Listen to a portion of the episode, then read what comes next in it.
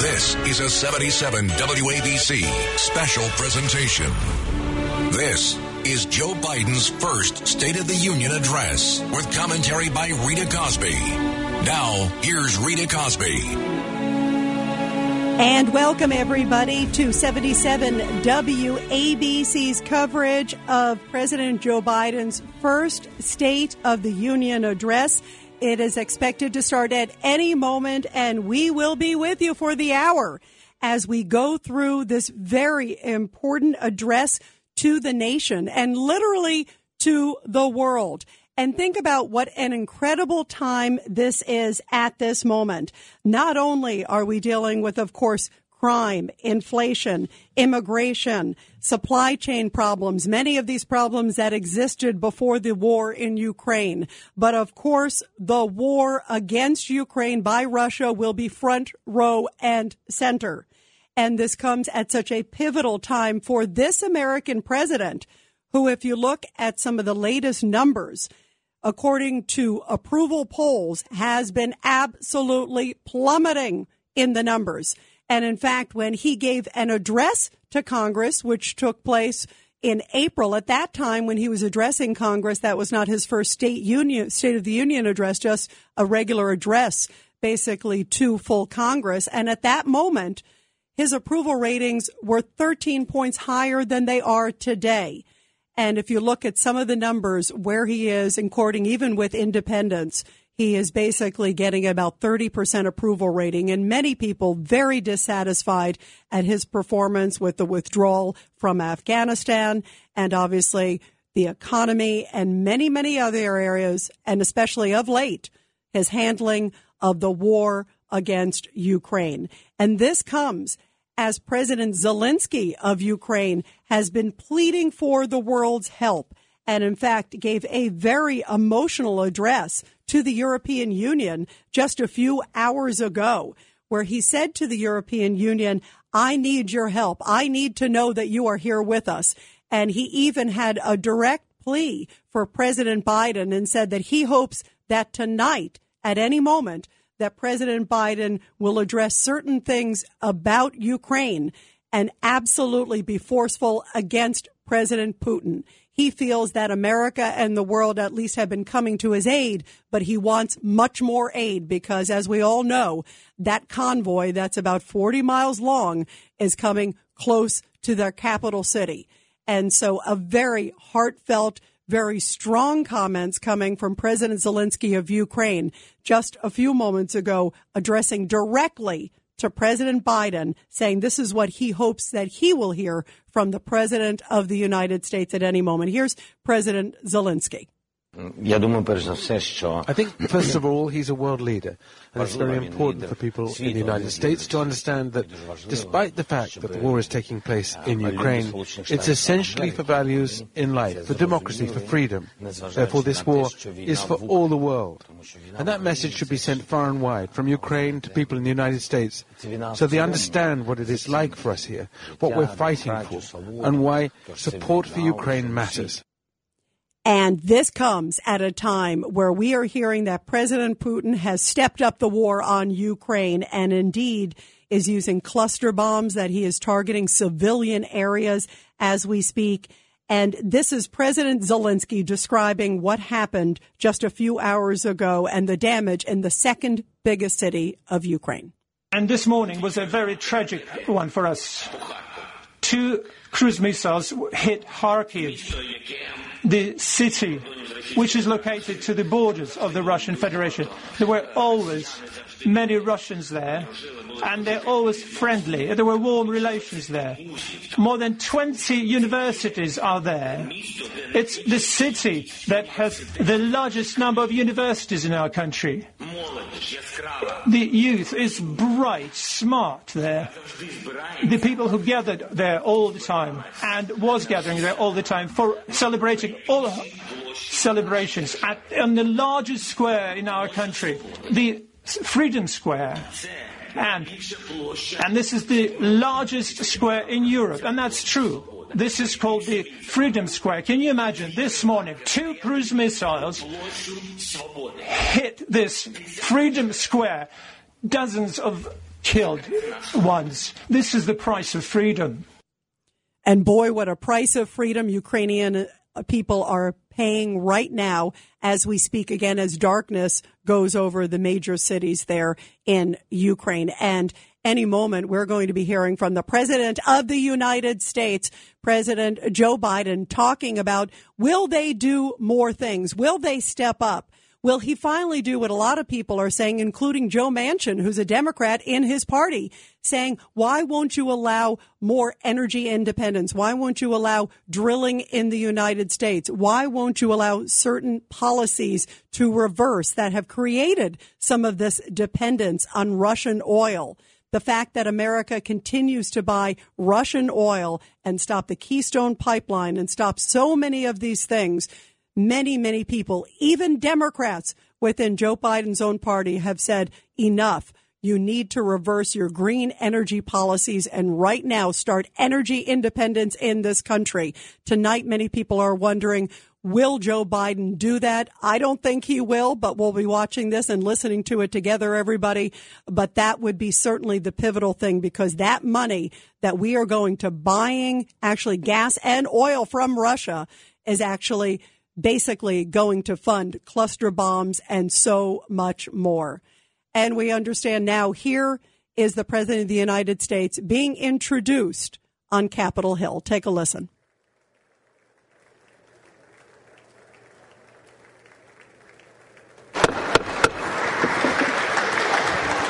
Members of Congress, I have the high privilege and distinct honor of presenting to you the President of the United States.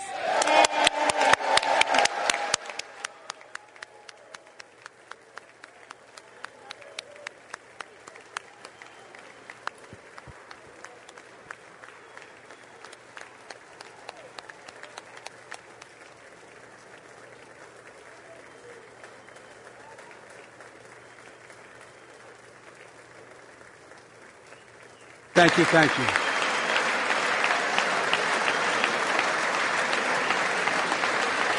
Thank you all very much. Thank you, General. Thank you. Thank you. Thank you all very, very much. Thank you. Please. Thank you so much. Madam Speaker, Madam Vice President, our First Lady and Second Gentleman, members of Congress and the Cabinet, Justice of the Supreme Court, my fellow Americans.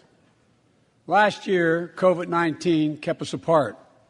This year, we're finally together again. Tonight,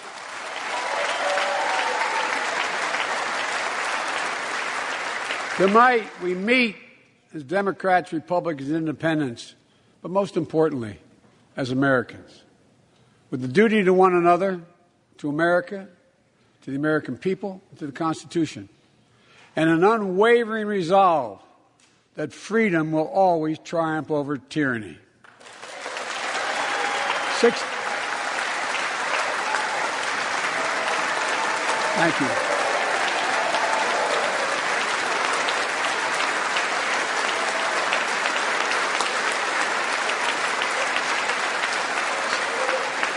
Six days ago, Russia's Vladimir Putin sought to shake the very foundations of the free world, thinking he could make it bend to his menacing ways. But he badly miscalculated. He thought he could roll into Ukraine and the world would roll over. Instead, he met with a wall of strength he never anticipated or imagined. He met the Ukrainian people.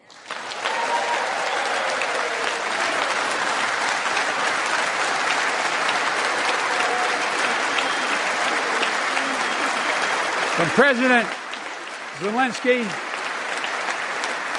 to, to every Ukrainian, their fearlessness, their courage, their determination literally inspires the world. Groups of citizens blocking tanks with their bodies. Everyone from students to retirees to teachers turned soldiers defending their homeland. And in this struggle, President Zelensky said in his speech to the European Parliament, Light will win over darkness. The Ukrainian ambassador to the United States is here tonight, sitting with the First Lady. Let each of us, if you're able to stand, stand and send an unmistakable signal to the world of Ukraine. Thank you. Thank you, thank you, thank you.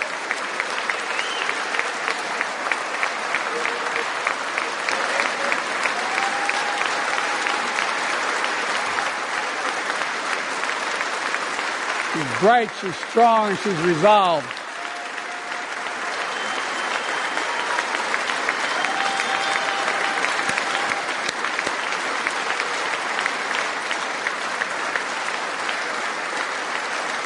Yes.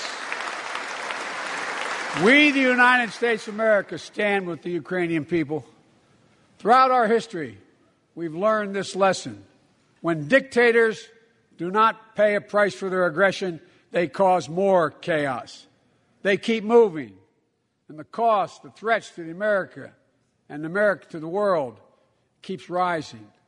That's why the NATO alliance was created to secure peace and stability in Europe after World War II.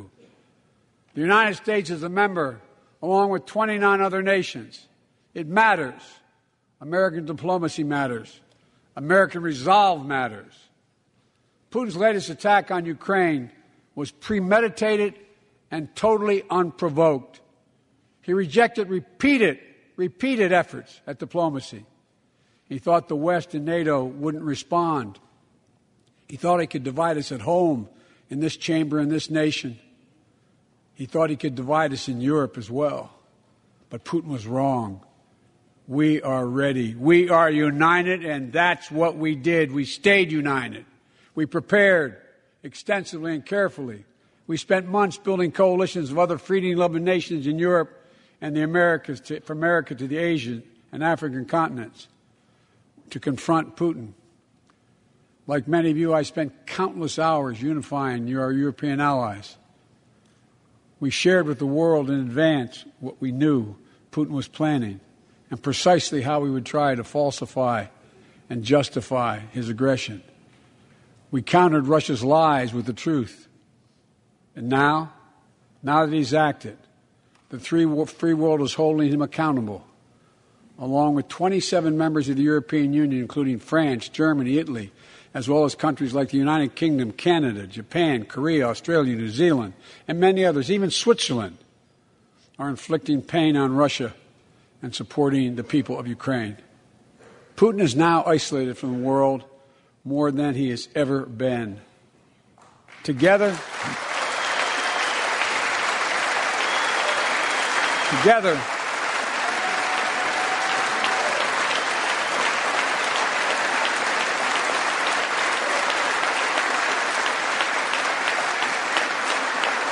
Together, along with our allies, we are right now enforcing powerful economic sanctions. We're cutting off Russia's largest banks from the international financial system, preventing Russia's central bank from defending the Russian ruble, ruble making Putin's $630 billion war fund worthless. We're choking Russia's access. We're choking Russia's access to technology that will sap its economic strength and weaken its military for years to come. Tonight, I say to the Russian oligarchs and the corrupt leaders who bilked billions of dollars off this violent regime, no more. The United States, I mean it.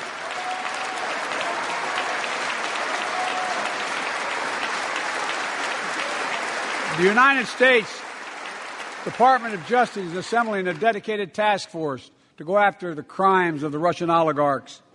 We're joining with European allies to find and seize their yachts, their luxury apartments, their private jets. We're coming for your ill begotten gains. And tonight, I'm announcing that we will join our allies in closing off American airspace to all Russian flights, further isolating Russia and adding additional squeeze on their economy.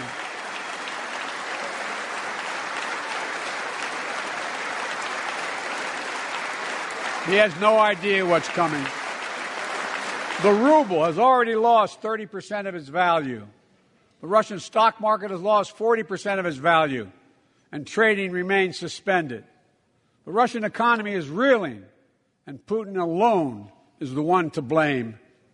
Together with our allies, we're providing support to the Ukrainians in their fight for freedom military assistance, economic assistance, humanitarian assistance.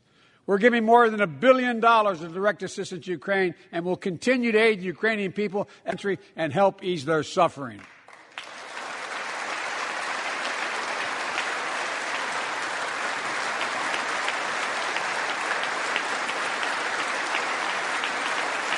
But let me be clear. Our forces are not engaged and will not engage in the conflict with Russian forces in Ukraine. Our forces are not going to Europe to fight Ukraine, but to defend our NATO allies in the event that Putin decides to keep moving west. For that purpose, we have mobilized American ground forces, air squadrons, ship deployments to protect NATO countries, including Poland, Romania, Latvia, Lithuania, and Estonia. And as I've made crystal clear, the United States and our allies will defend every inch of territory that is NATO territory with the full force of our collective power. Every single inch.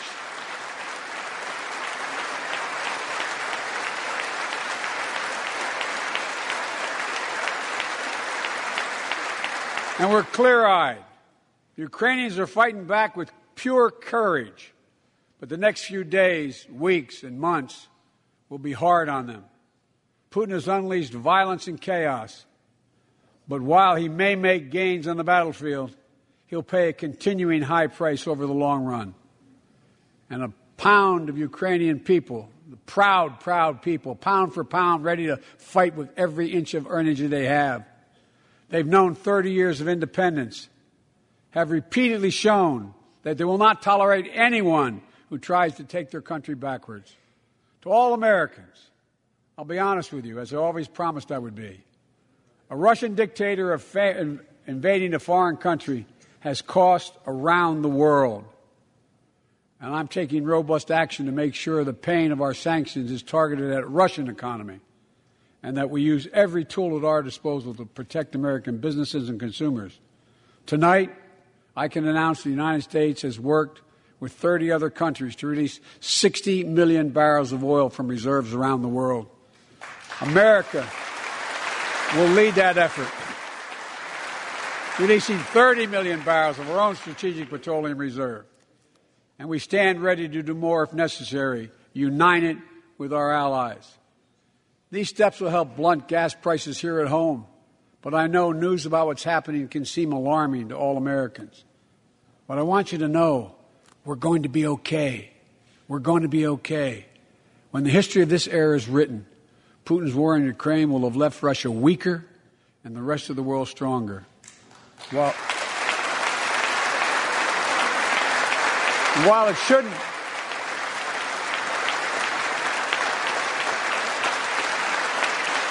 while it shouldn't have taken well, it shouldn't have taken something so terrible for people around the world to see what's at stake. Now everyone sees it clearly. We see the unity among leaders of nations, a more unified Europe, a more unified West. We see unity among the people who are gathering in cities and large crowds around the world, even in Russia, to demonstrate their support for the people of Ukraine. In the battle between democracy and autocracies, Democracies are rising to the moment, and the world is clearly choosing the side of peace and security. This is the real test. And it's going to take. So let us continue to draw inspiration from the iron will of the Ukrainian people. To our fellow Ukrainian Americans who forged the deep bond that connects our two nations, we stand with you. We stand with you. Putin may circle Kiev with tanks, but he'll never gain the hearts and souls of the Iranian people. He'll never, he'll never extinguish their love of freedom, and he will never, never weaken the resolve of the free world.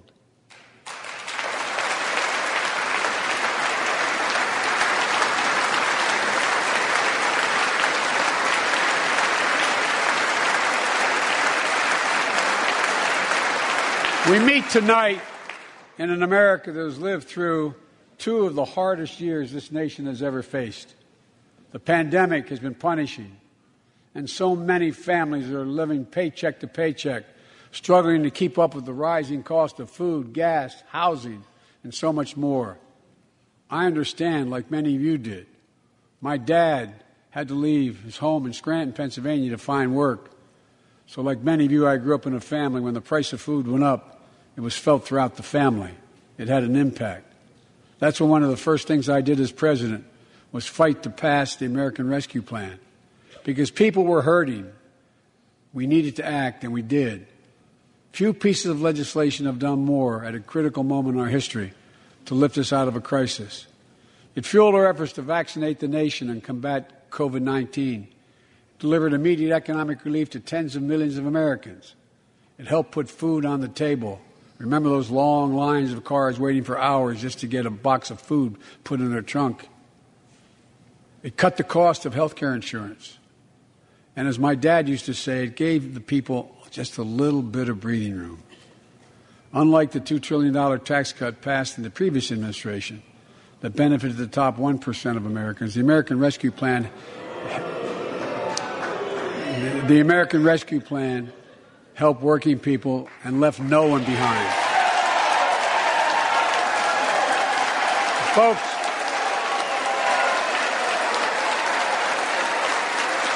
and it worked. It worked.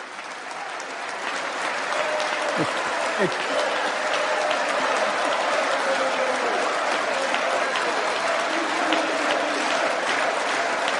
it worked.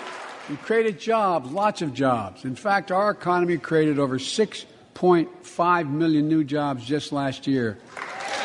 More jobs in one year than ever before in the history of the United States of America.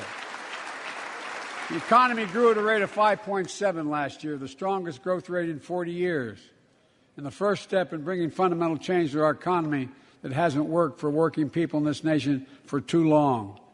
For the past 40 years, we were told that tax break for those at the top and benefits would trickle down and everyone would, would benefit. But that trickle down theory led to a weaker economic growth, lower wages, bigger deficits, and a widening gap between the top and everyone else in, in, in nearly a century. Look, Vice President Harris and I ran for office and I realize we have fundamental. And you have been listening to the State of the Union address. This is President Biden's first. You just heard some boos uh, from Republicans that were there on Capitol Hill listening to him when he was talking about the American Rescue Plan creating jobs and essentially they were suggesting, obviously, as many people believe, that it also created inflation, higher prices, um, many, many different issues with that. And certainly that was a very political comment on his part. And you could clearly see that Capitol Hill was very divided on that answer. The one thing they were unified on was support for Ukraine and the president saying that he is supporting the Ukrainian people, supporting President Zelensky. Uh, but so far, from what we just heard from him, no major thing that would change the war or really additionally help President Zelensky. That is the bottom line. Tonight, President Zelensky, as you heard, was pleading for President Biden's help to maybe create a no fly zone, to maybe bring in more arms, more weapons, uh, to maybe also stop purchasing Russian oil. And we just heard President Biden here on 77 WABC saying that they will tap into the strategic oil reserves, that they will actually get 60 million barrels, which is a lot, 30 million from the United States. But there was no reference of stopping or sanctioning Russian oil because that's something that the U.S. continues to buy to this day. We're going to go to a quick break now. And when we come back, we're going to continue with our coverage of President Biden's State of the Union address that so far has not necessarily been the State of our Union is strong, sadly. It's a State of our Union, I think, is confusing still under this president. President Joe Biden's first State of the Union. Now, here's Rita Cosby. And we are continuing now our live coverage of President Biden's State of the Union address, his first one. By the way, he did an address to Congress that was April 28th of last year. That was not an address considered an address, you know, a State of the Union per se. And in there, he went about an hour. So far, he has been talking about 20 minutes or so. And he is basically in tonight's address so far, which is indeed his first State of the Union. And there are representatives. It looks pretty packed there in Congress. By the way, a number of people didn't come. Marco Rubio said he didn't want to come um, because he said of some of the COVID testing restrictions that were required to actually be in the hall, even though most of them are not wearing masks from what we can see. What a surprise. He lifted some of the mask mandates and some of these other mandates a few days right before State of the Union, made an exception for State of the Union. Um, but here he is tonight talking first again about Ukraine because that is the biggest topic in the world right now and something everybody around the world is concerned about. And so far, we have heard nothing from this president that dramatically helps the Ukrainian people other than what he has basically done so far in terms of the stepped levels of sanctions one of the things he did talk about, and this was something that was expected, but he had talked about closing off now U.S. airspace to all Russian flights. What he did also point out was that he is following basically the European Union. So far, this president has been really traditionally following the European Union. It seems like almost every step of the way in terms of what's happening with Ukraine, as opposed to leading the way. And in fact, he even recognized that tonight by saying, yes, we're going to be doing what the European Union's already doing.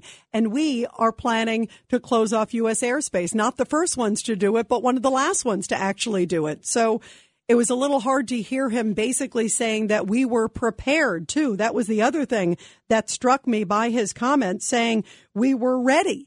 A lot of people who have been following the Ukraine crisis, like many of you, might beg to differ with that statement because it certainly didn't seem like we were ready in terms of not doing any sanctions ahead of time, nothing basically preemptive done to stop Vladimir Putin, who is now into his seventh day, basically. They're battering the country of Ukraine. And now we understand they have been using cluster bombs. They have also been using thermobaric bombs, which actually are incredibly destructive. They basically burn everything within the vicinity of the bombs. Um, so now he has taken it one step further. Also, that 40 mile convoy of Russian military coming closer and closer to the capital city of Kiev in Ukraine.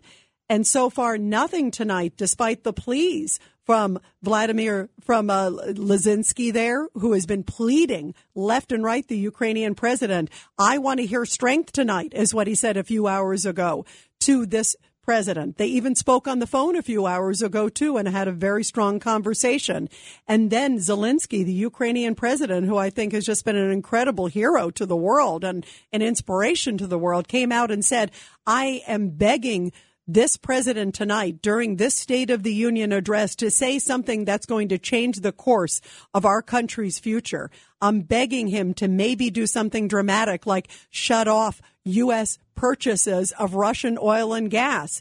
And we did not hear that from this president tonight. We didn't hear anything about opening up the ability of Keystone Pipeline, opening up leases for oil and gas on federal lands in the United States we did not hear anything whatsoever that would change the course of the war for the Ukrainian people. Nothing about a no-fly zone, even though a lot of people, you know, say that that is a very difficult, you know, road to go because that could potentially put the United States and other countries in if they were to implement a no-fly zone over Ukraine. And for that particular reason, um, many people believe that the no-fly zone would just be a very, very difficult thing to do. But many people said what really is the key is going after Vladimir Putin where it would really hurt, not just these step level sanctions that we've been talking about that you heard from the president SWIFT sanctions. They put some sanctions on SWIFT banking, but guess what? They put eh, basically the sanctions on like five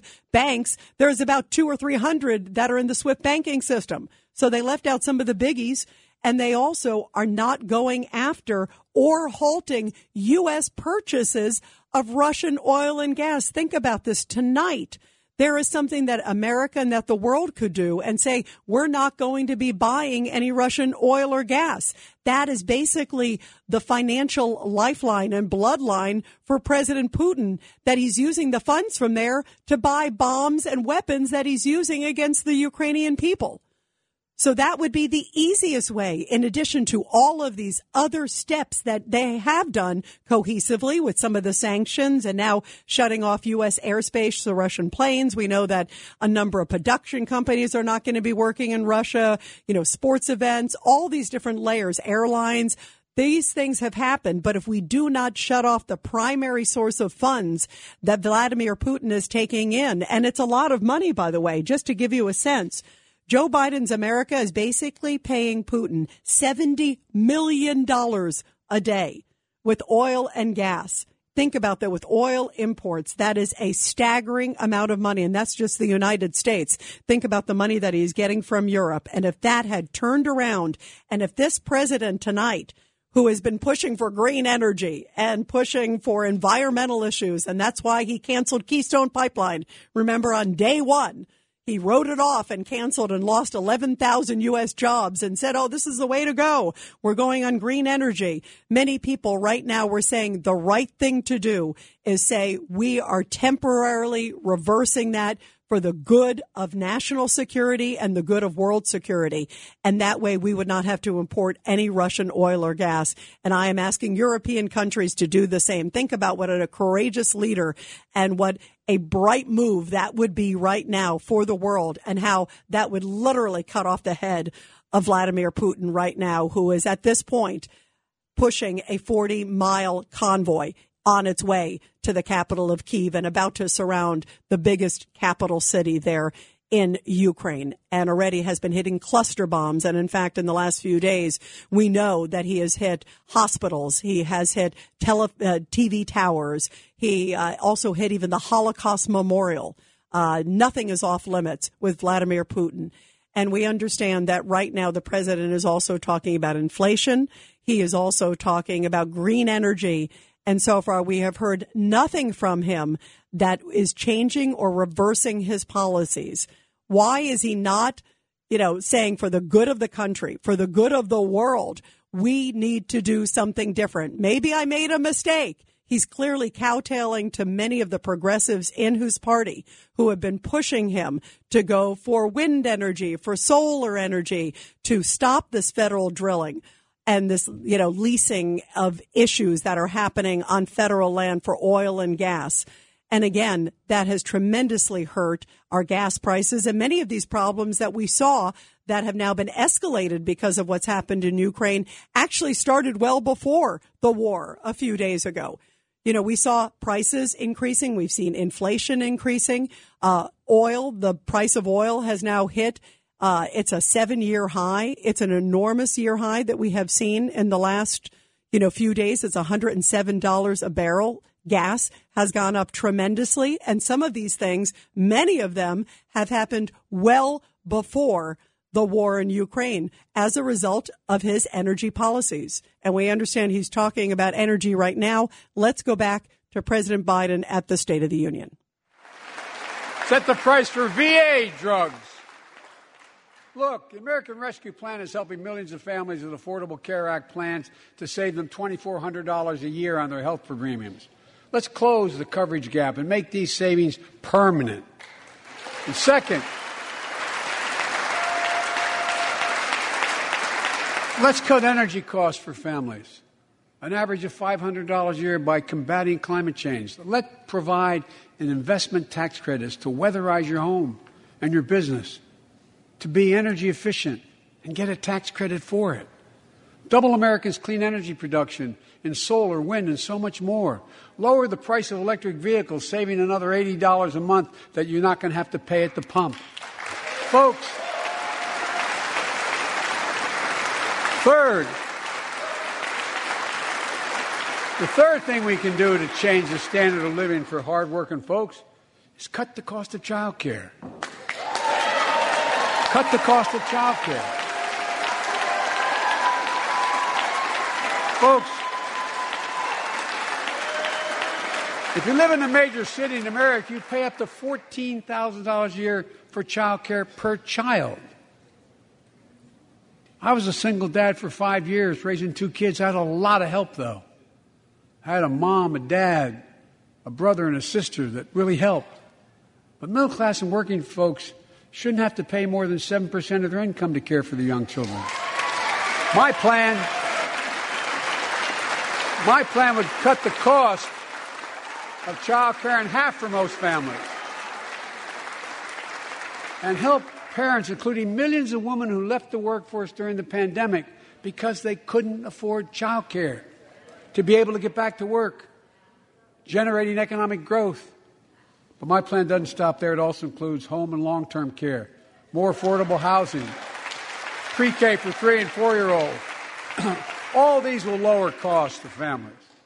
And under my plan, nobody, let me say this again, nobody earning less than $400,000 a year will pay an additional penny in new taxes. Not a single penny.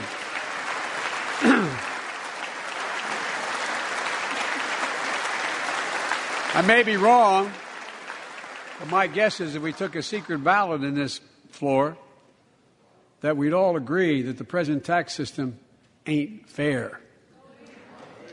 We have to fix it. I'm not looking to punish anybody. But let's make corporations and wealthy Americans start paying their fair share. Look, last year, last year, like Chris Coons and Tom Carper and my distinguished Congresswoman, we come from the land of corporate America. There are more corporations incorporated in America than every other state in America combined.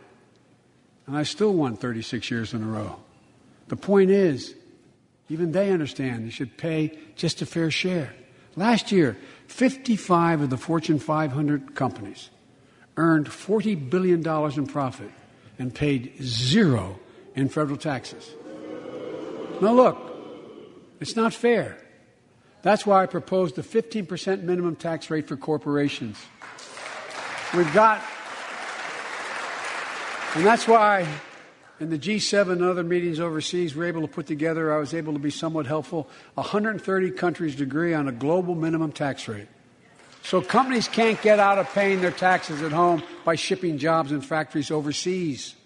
It'll raise billions of dollars. That's why I propose closing loopholes for the very wealthy who don't pay, who pay a lower tax rate than a teacher and a firefighter. So that's my plan, but we have to go more detail later. I'm going to grow, we will grow the economy, lower the cost of families. So what are we waiting for? Let's get this done. We all know we've got to make changes. Folks,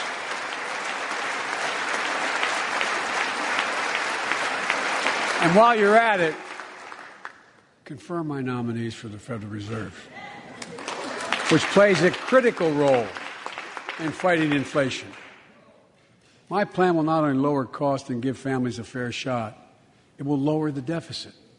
The previous administration not only ballooned the deficit with those tax cuts for the very wealthy and corporations, it undermined the watchdogs, the job of those to keep pandemic relief funds being wasted. Remember, we had those debates about whether or not those watchdogs should be able to see every day how much money was being spent, where was it going to the right place? but in my administration, the watchdogs are back. And we're going to go after the criminals who stole billions of relief money meant for small business and millions of Americans. Tonight, I'm announcing that the Justice Department will soon name a chief prosecutor for pandemic fraud.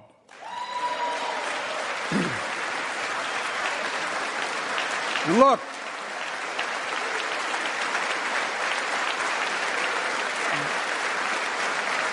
I think we all agree, thank you.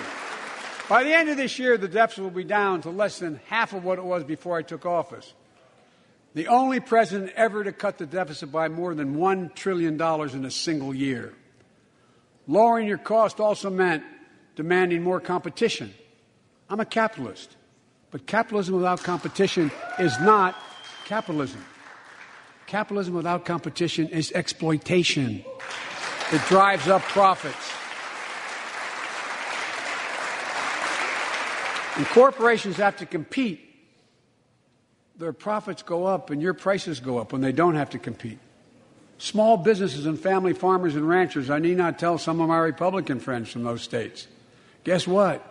You got four basic meat packing facilities. That's it. You play with them or you don't get to play at all. And you pay a hell of a lot more. A hell of a lot more because there's only four. See what's happening with ocean carriers moving goods in and out of America. During the pandemic, about half a dozen or less foreign owned companies raised prices by as much as 1,000% and made record profits. Tonight, I'm announcing a crackdown on those companies overcharging American businesses and consumers. And folks,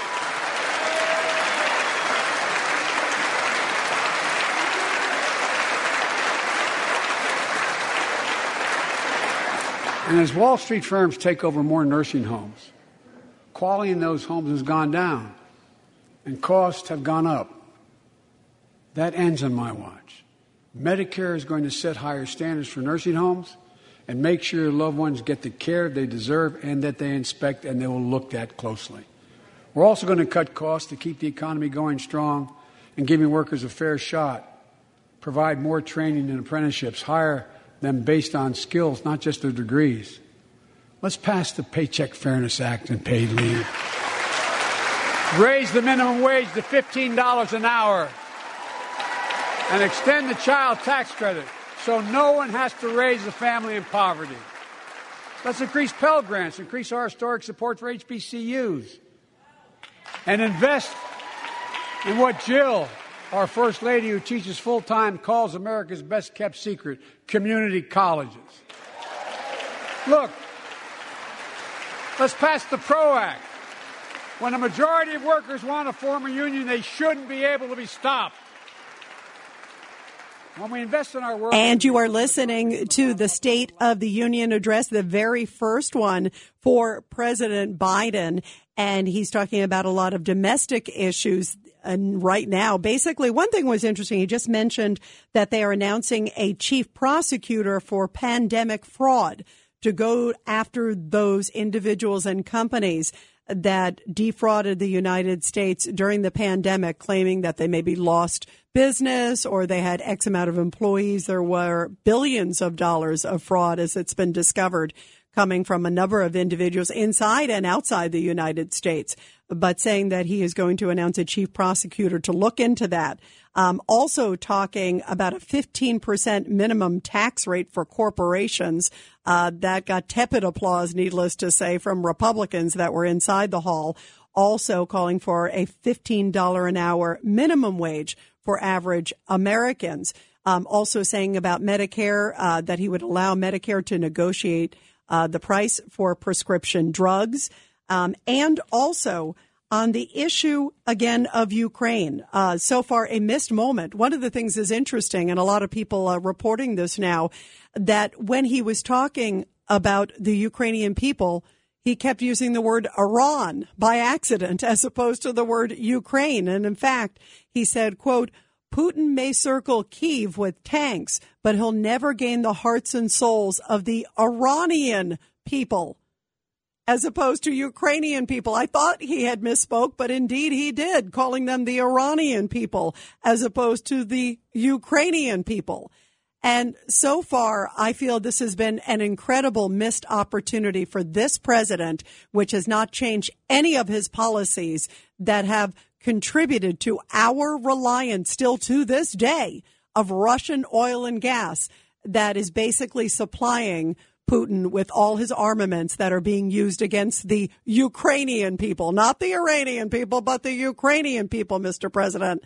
Uh, but it is an unbelievable situation. And so far, I haven't heard anything that has really been galvanizing throughout this State of the Union address. We're going to continue covering this. We're going to have a quick break. This is Rita Cosby, and we're going to continue with our live coverage of President Biden's first State of the Union address and what he's saying and what he's not saying after the break.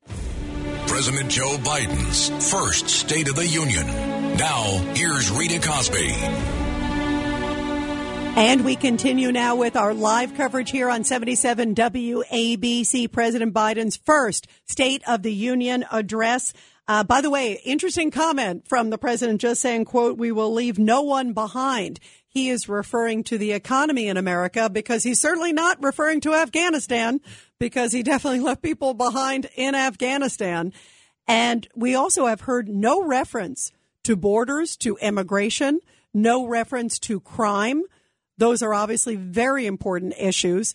He has made references to continuing his green energy policies and building green energy jobs, which many people right now feel that that is absolutely not the right way to go at the expense, certainly, of being reliant on Russian oil and being reliant now by not allowing federal drilling. This is amazing. Remember ANWR, remember Keystone Pipeline, so many of these different issues.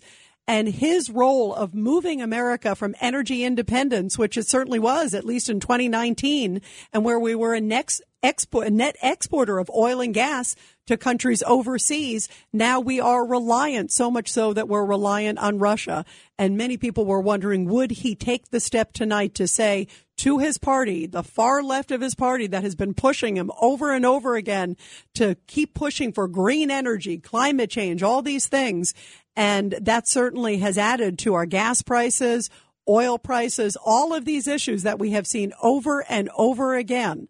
Um, we understand he's going to be talking shortly um, a little bit about crime. Let's take a listen if we can, because we understand he may be touching on that area now. We can't change how divided we've been. It was a long time in coming. But we can change how to move forward on COVID 19 and other issues that we must face together. I recently visited New York City Police Department days after the funerals of Officer Wilbert Mora and his partner, Officer Jason Rivera. They were responding to a 9 11 call when a man shot and killed them with a stolen gun. Officer Mora was 27 years old, Officer Rivera was 22 years old. Both Dominican Americans who grew up in the same streets that they later chose to, parole, to uh, patrol as police officers. I spoke with their families, and I told them they were forever in debt for their sacrifices and will carry on their mission to restore the trust and safety of every community deserves. Like some of you that have been around for a while, I've worked with you on these issues for a long time. I know what works investigating crime prevention and community policing, cops who walk the beat, who know the neighborhood, and who can restore trust and safety. Let's not abandon our streets or choose between safety and equal justice. Let's come together and protect our communities, restore trust, and hold law enforcement accountable. That's why the Justice Department has required body cameras, banned chokeholds, and restricted no knock warrants for its officers. That's why the American Rescue Plan that you all provided $350 billion that cities, states, and counties can use to hire more police, invest in more proven strategies.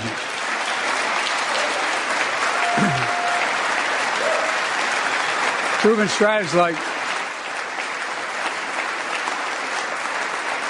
strategies like community violence interruption, trusted messengers, breaking the cycle of violence and trauma, and giving young people some hope. We should all agree the answer is not to defund the police, it's to fund the police. Fund them. Fund them.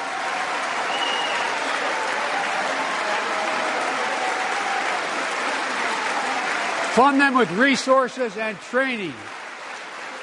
Resources and training they need to protect our communities. I ask Democrats and Republicans alike to pass my budget and keep our neighborhoods safe. And we'll do everything in my power to crack down on gun trafficking of ghost guns that you can buy online, assemble at home, no serial numbers, can't be traced. I ask Congress to pass proven measures to reduce gun violence pass universal background checks. Why should anyone on the terrorist list be able to purchase a weapon? Why? Why? And folks, ban assault weapons with high capacity magazines hold up to 100 rounds. You think the deer are wearing Kevlar vests? Look, repeal the liability shield that makes gun manufacturers the only industry in America that can't be sued. The only one. Imagine had we done that with the tobacco manufacturers. These laws don't infringe on the Second Amendment, they save lives. The most fundamental right in America is the right to vote and have it counted. And look, it's under assault. In state after state, new laws have been passed. Not only suppress the vote, we've been there before, but to subvert the entire election. We can't let this happen. Tonight I call on the Senate to pass, pass the Freedom to Vote Act, pass the John Lewis Act, Voting Rights Act. And while you're at it, pass the Disclose Act so Americans know who's funding our election. Look, tonight, I'd, I like to honor someone who dedicated his life to serve this country. Justice Breyer, an Army veteran, constitutional scholar, retiring Justice of the United States Supreme Court. Justice Breyer, thank you for your service. Thank you, thank you, thank you. I mean it. Get up, stand, let them see you. Thank you.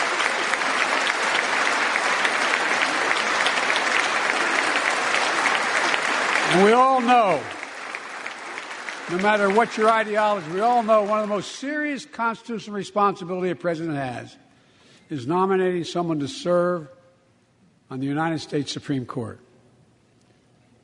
As I did four days ago, I've nominated the Circuit Court of Appeals, Ketanji Brown Jackson, one of our nation's top legal minds will continue in Just Breyer, Justice Breyer's legacy of excellence. A former top litigator in private practice, a former federal public defender, from a family of public school educators and police officers. She's a consensus builder.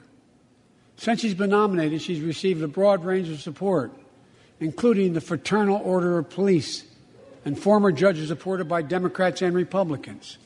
Folks, if we're to advance liberty and justice, we need to secure our border and fix the immigration system.